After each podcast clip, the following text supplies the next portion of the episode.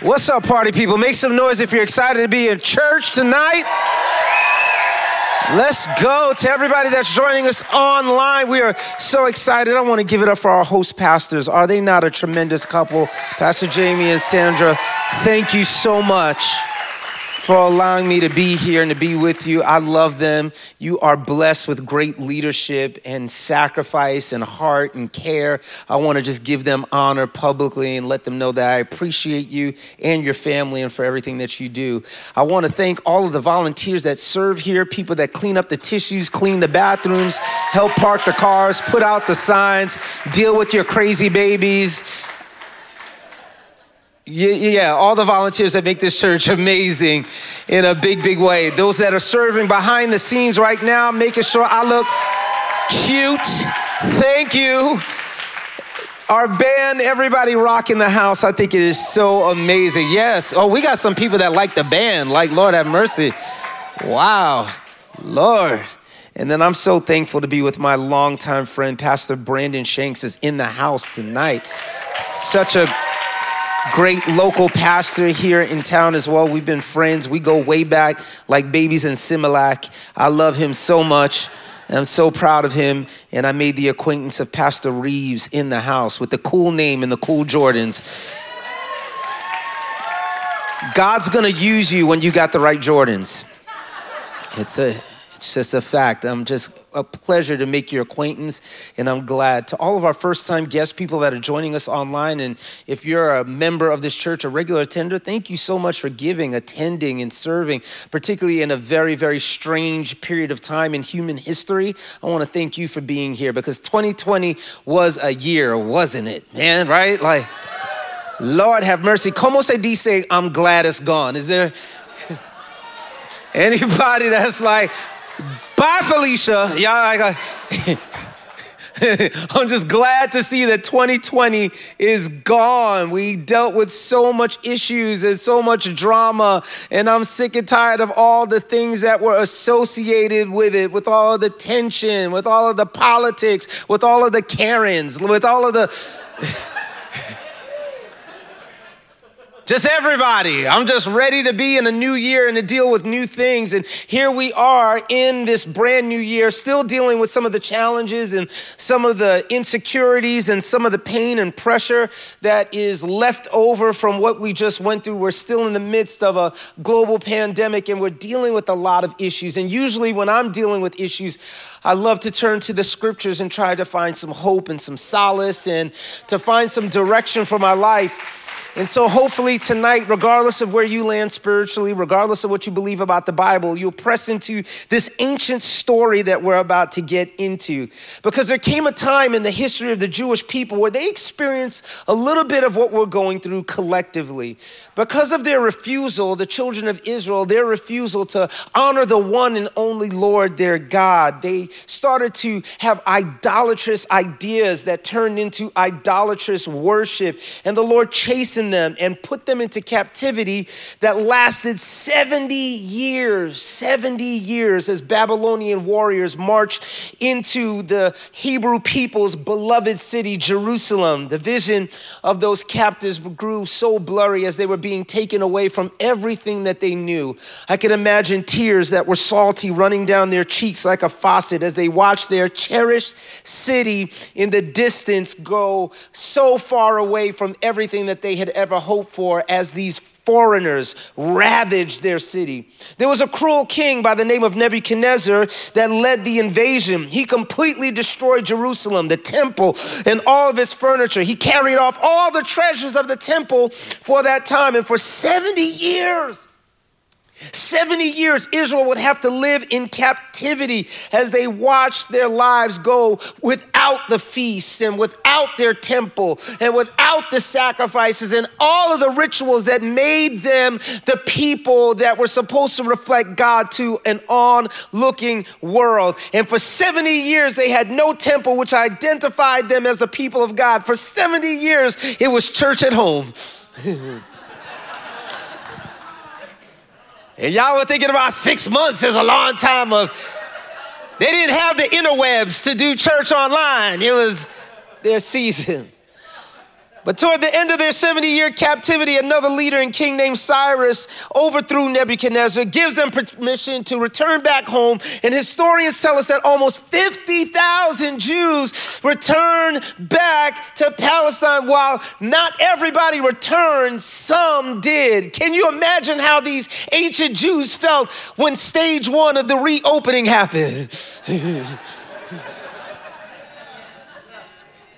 They abandoned their lives in Babylon and made this dangerous and difficult journey through the desert back to the place that they had once known. And when they arrived home, not much is familiar. The places that they loved were overturned. Their neighborhood had been gentrified by foreign people. They didn't know how things were going to go. Their favorite race restaurants only had takeout.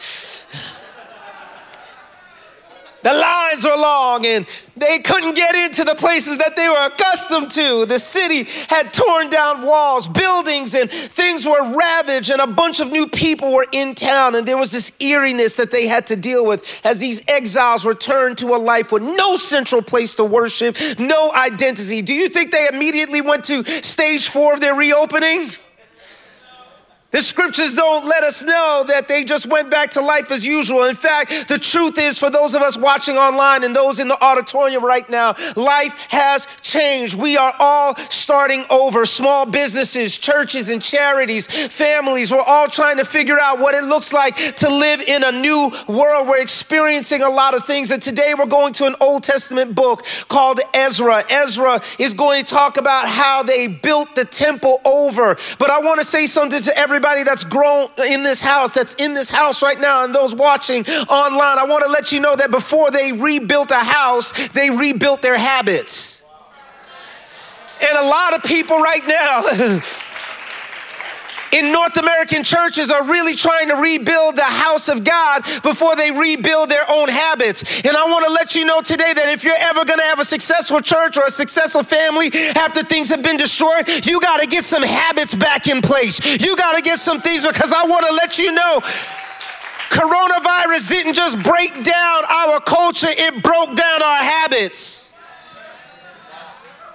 So the Bible says in early autumn, when the Israelites had settled in their towns, all the people assembled in Jerusalem with a unified purpose. I want to let you know some of the habits that you need to have if we're ever going to rebuild a house. And the first thing that needs to come in place is unity. Right here in the text, it says that when they started to get back, they came with a unified mind, I wish I had some people in Transformation Church today that understood we can't rebuild a church until until we get unified in our vision to rebuild the house.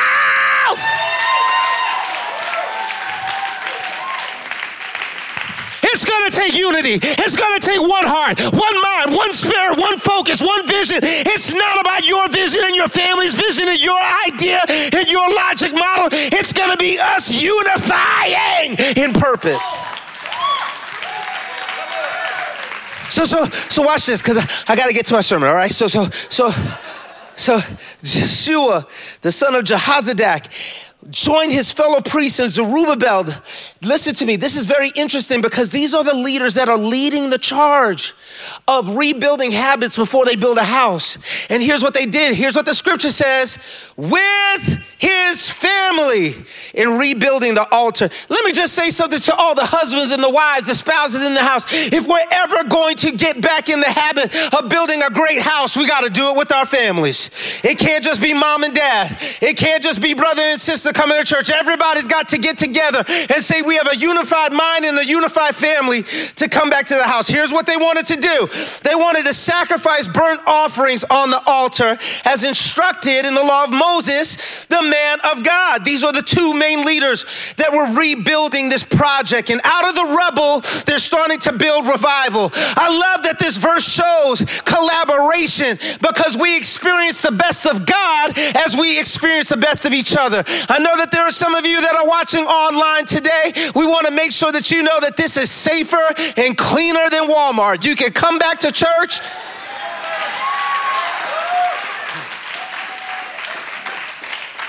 Because we got to do this all together. What I love here is that they started building altars. Why are altars important? Altars in the Old Testament were built for two reasons to commemorate notable experiences with God and as an act of worship. And what I love here is that they built the altar first. They, woo, my God. They felt like before they could build a great house, they had to reestablish their habits. And I want to say something to you. Before there was a Sunday school room, before there was a lobby, before there was a parking lot, before there was a growth track room, they built an altar. Let me just say something to some of us in this house today. The altar wasn't built before the foundation, the altar was the foundation. That some of us during this pandemic, we lost our prayer lives. And God says, before you build a great church again, you got to build a great altar again. It's not about your metrics. It's not about, oh, you're not hearing me.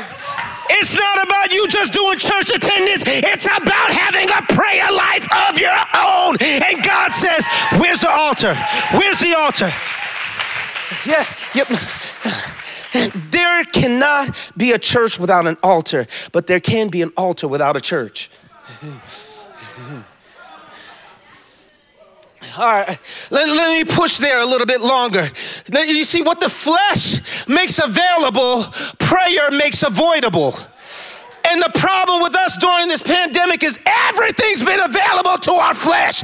Every type of sin, every type of attitude, every type of weakness, every type of habit. And God says, if the flesh is making things available, let your prayer life make those things avoidable. You're still, you're, you're still not there. We've overthought prayer to under practicing prayer.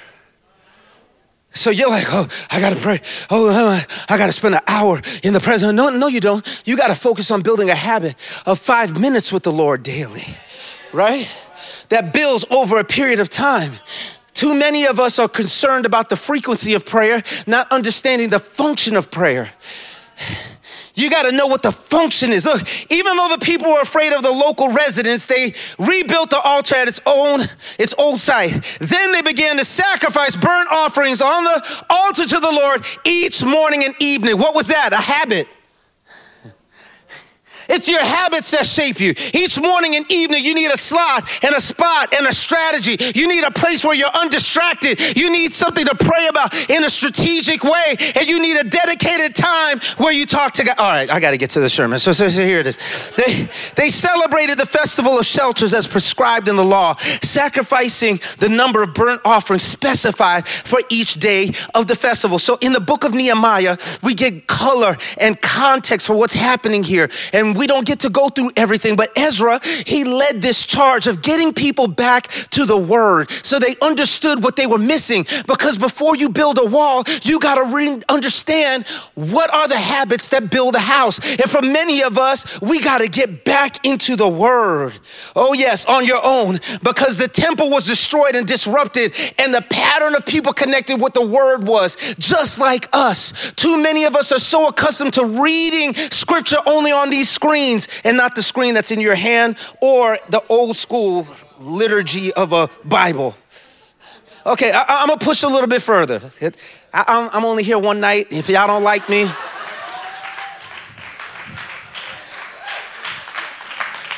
look, We've hid the word of God in the house, but we don't do a good job of hiding it in our hearts all the time. You can burn down a house, but you can't burn down your heart. That's why the psalmist said things like, Your word have I hid in my heart that I might not sin against you. Can I just say something to some people in this house? We got to develop a new appetite for the word of God. We got to get excited again about the Bible. We got to say, Listen, one scripture a day keeps the devil away. You ain't got to read the whole of Ecclesiastes. You ain't got to read the whole of Leviticus. All you need is one scripture a day so that you can keep the devil away. I wish I had some people in this place that realize that I need more than a sermon. I need more than a series. I need the word of God in my life every day. All right, I got to get to my sermon. So, so, so they, they, they also offered regular burnt offerings. See what's happening? Regular burnt offerings, habits that rebuild the house, and the offerings required for the new moon celebrations and the annual festivals as prescribed by the Lord. These people also gave voluntary offerings to the Lord. Because when things get broken down and disrupted in the church, the first thing that people would do is withhold their money. Oh, man.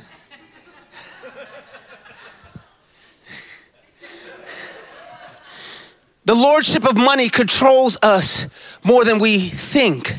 And these people had to get back to giving voluntary offerings because the best offerings to God are free will, not forced.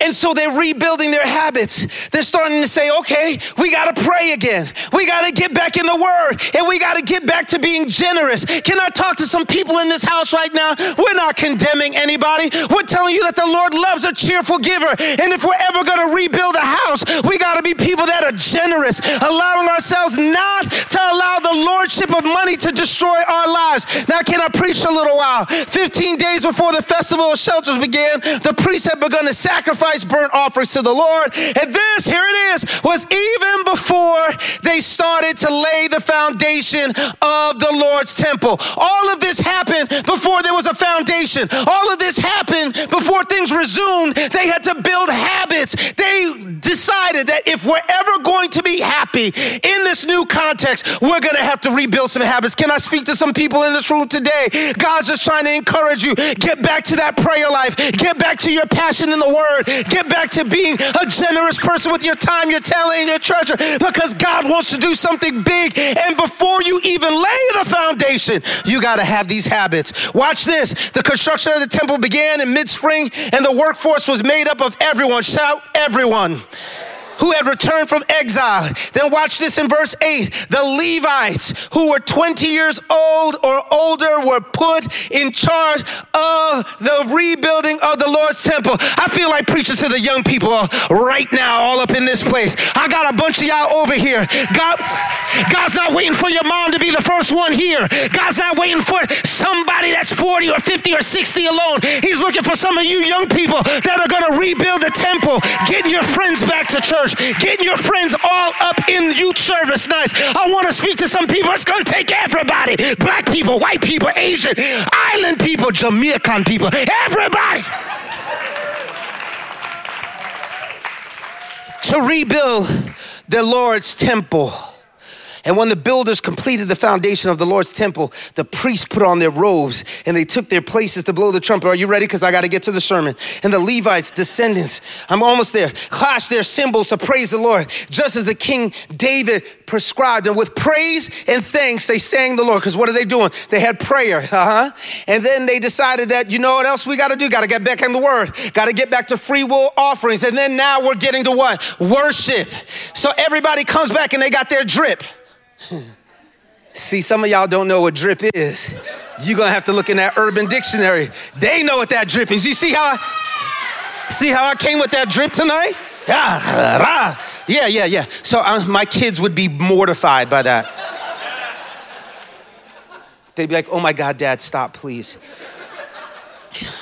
They're like, you just nay-nayed. Nay-nayed was like back in 1951. What are you doing? So, so, so watch this. Then all the people gave a great shout, praising the Lord. Here it is, because the foundation of the Lord's temple had been laid. Listen, there was no church offices, there was no auditorium, no haze machine, no cool screens, no worship pastors with holes in their jeans and cool v necks.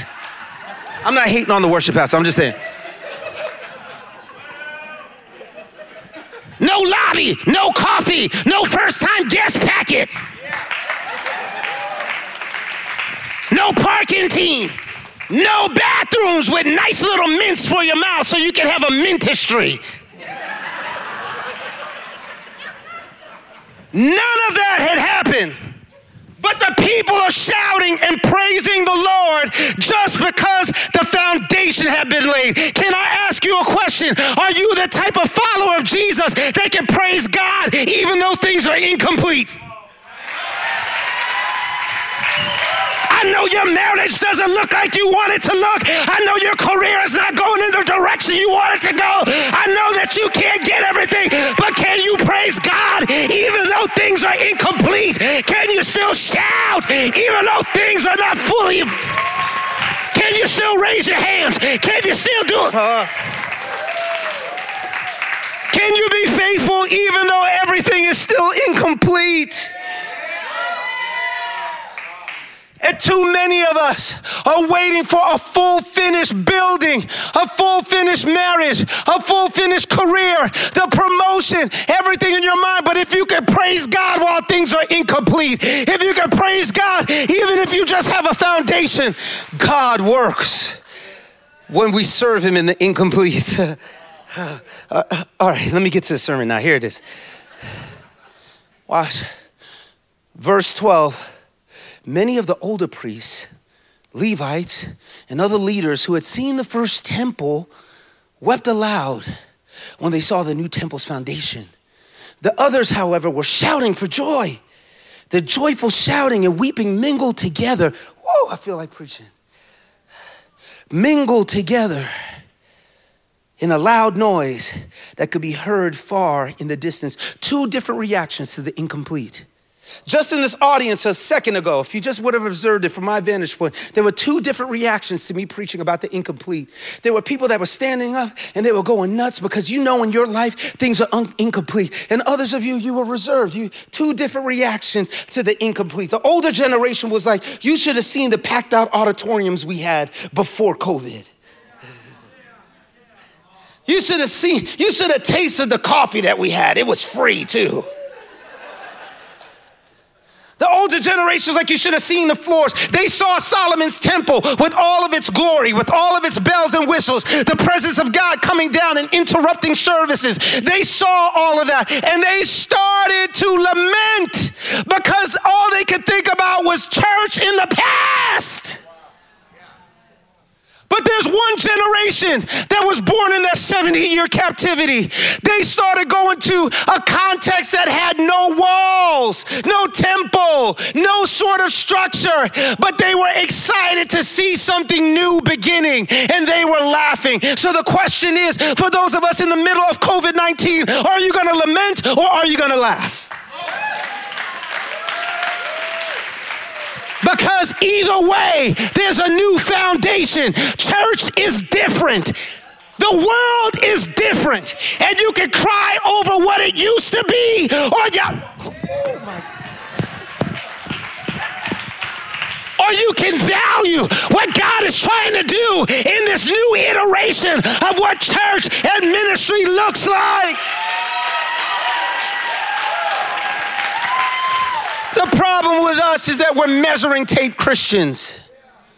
We measure everything. Oh, it's not the same. Services are different. Life used to be, and you just keep taking out your measuring tape and measuring the way things are. And these people, they were crying fresh tears over old memories instead of giving new praise for their current context and their future ministry. They were saying, remember the old days instead of how do we shape the new day? Were like, I liked how things used to be, instead of saying, How do we build how things were? But there was a generation born in that captivity that were saying, Let's go, let's go, let's build something new. We have a new foundation. Yes, the measurements are smaller. Yes, it doesn't have all the bells and whistles. Yes, it's. Di- Can I preach to some pastors or some leaders in this place for a little while? I want to preach to you and encourage your spirit. I know exactly what it's like to go from this to views. And when the views go down, you wish you had more visitors. And God is trying to let us know that before you have revival, you got to clear rubble. It took them years to remove stuff because sometimes things got to get broken down so you can build something better.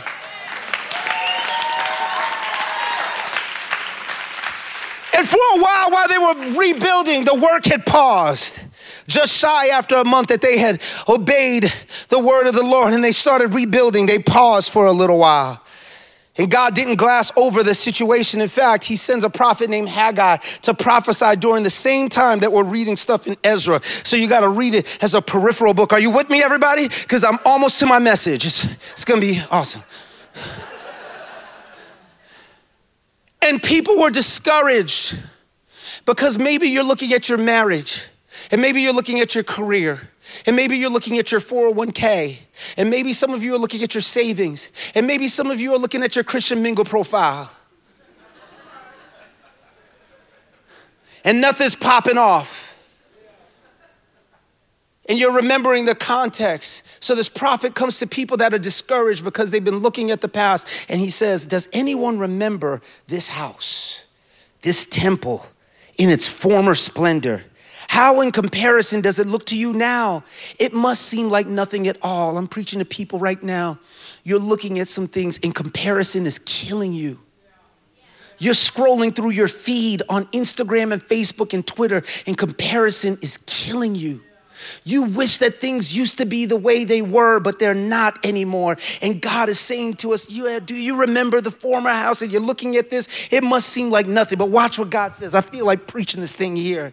The Lord says, Be strong, Zerubbabel. Be strong, Joshua. Be strong, all you people still left in the land. And now get to work, for I am with you, says the Lord of heaven's armies. Can I preach to some people in this house and say, Stop scrolling and get to work? Stop getting all up in the comments on Facebook and get to work. Stop worrying about what your neighbor has and what you don't got and get to work. Stop worrying about the numbers at church on Sundays and get to work. Stop looking at what the media is saying and get to work. It's a reaching people that are far from God but close to us. Get to work. Get to work. Get to work. I know the former glory is what it was, but now it's time to get back to work. Here's what he says My spirit remains among you, just as I promised when you came out of Egypt. So do not be afraid. Transformation Church, the spirit still remains among us. Come on, people. Come on, families. Come on, young people. The Spirit's still here. It may not feel like the world is getting any better, but the Spirit's still in the middle of us. God promised that He will help us by being in the midst of us. And here's the deal you better get this. If you're taking notes, this is something you need to write down. God's Spirit took them out of Egypt, God's Spirit even took them out of exile. But here's something that the Spirit of God will never take you out of your excuses. God's Spirit took them out of the bondage of Egypt took them away from Babylonian captivity. But you know what God will not do? He will not take you out of your excuses. That's why I'm saying I don't want to hear people telling me we tried that before, it won't work. No, get to work. We're going to try something else. There's going to be joy mixed with sorrow, but as for me and my house, we're going to laugh. We're not going to lament over what it used to be. We're going to laugh. Here's why. For this is what the Lord of the heavens army says. In just a little while, I will shake again the heavens and the earth and the oceans and the dry land. I will shake all the nations. In other words, God's getting ready to shake some stuff up like a Polaroid picture. You think that this word's got some stuff on God? God's about to shake, shake like a Polaroid picture this world right now so that he can bring what he wants to bring to pass. He says, The silver is mine and the gold is mine. In other words, for those of us that are worried about money, it wasn't your money in the first place. We're not worried about Bitcoin. We're not. We ain't worried about what Cramer's got to say on Mad Money. We're not worried about what you're for. Stop worrying about money and start realizing that God has everything in control. Hear me now. The future glory, God says, of this temple will be greater than its past glory. And I will bring, you think Transformation Church was awesome two years ago? Well, guess what? God's about to bring more glory out the future.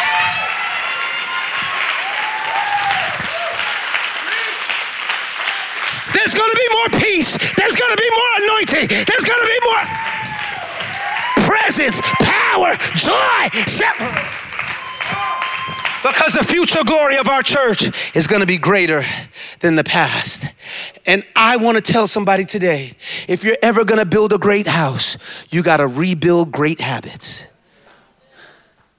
personal habits. Now, look, the first home that I built, we built it from scratch in Indianapolis.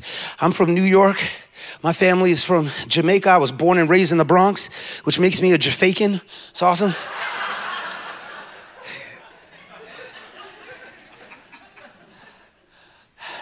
And I remember buying our first house in Indianapolis, because buying a house in New York takes, como se dice, 95 years.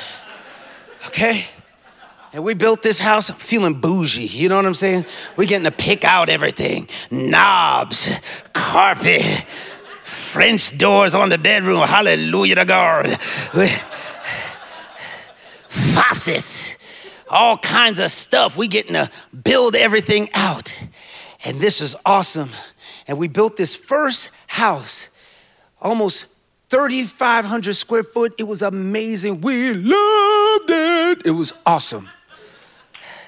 But then we had to move. I got a job in St. Louis, which, by the way, I hate St. Louis. Um,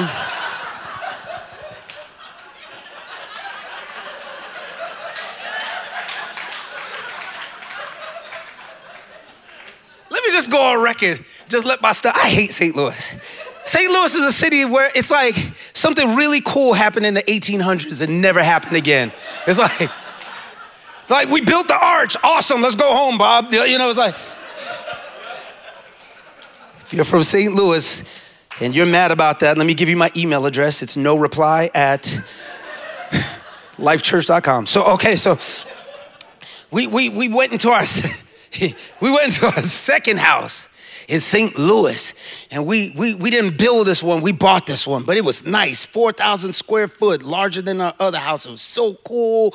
It was, you know, big backyard. We had our kids there, and it was so awesome. This is, and what the funniest thing and the coolest thing was, we lived on Confederate Way, black people.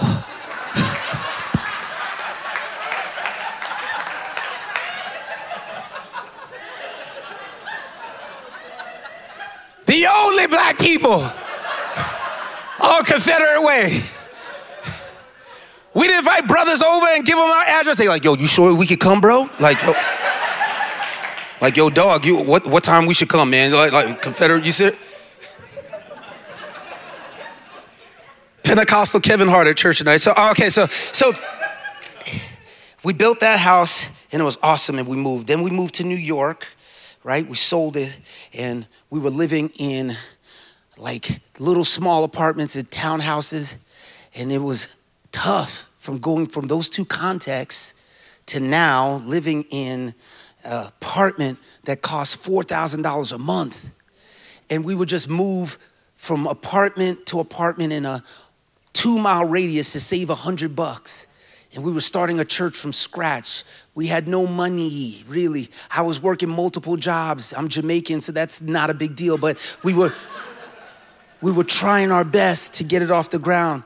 It took us 9 years before we had enough money, a decade of living in New York almost to save up enough money to buy the house that we're currently living in. But when the realtor came and told us that we had this opportunity to buy this new house, it was awesome. I didn't know we were gonna have this capacity to do it. And the realtor called us, right, everybody, and said, they said, hey, you gotta come and see this house because somebody's either gonna buy it as an investment or I promise you it is gonna go like this. So me and my best friend, my best friend Jeffrey, you know, we, we drove to go see this house. And while we're driving up the road, I was like, man, this is awesome, man. In a neighborhood I never thought that we could live in. It's like really, really awesome.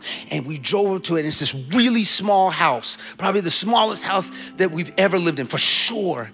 And I was like, dude, this is it. I'm buying this house. This is awesome. This is incredible. Walked around. I'm like, man, this just feels good. Stage of life, perfect in our price range and everything. You would never think we could get it. And, and so I said, I'm gonna call my wife and I'm gonna, I'm gonna get her to come see the place. Now, I, I hope I get to come back and bring my wife with me. She's tall, she's statuesque, she's beautiful, she's gorgeous, man. She's awesome, but she's also like a black valley girl. Do you, do, do you, do you remember valley girls from back in the day, like California?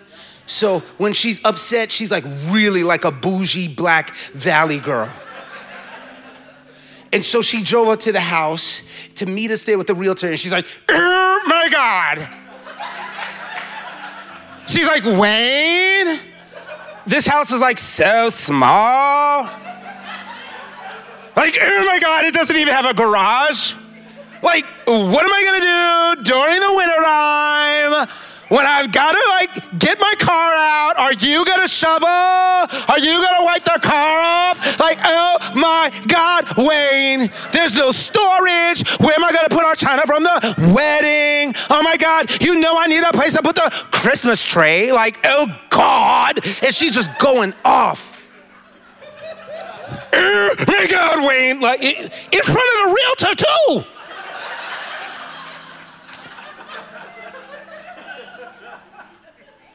And she's noticing the dimensions and how small everything is because she's comparing the now with the latter.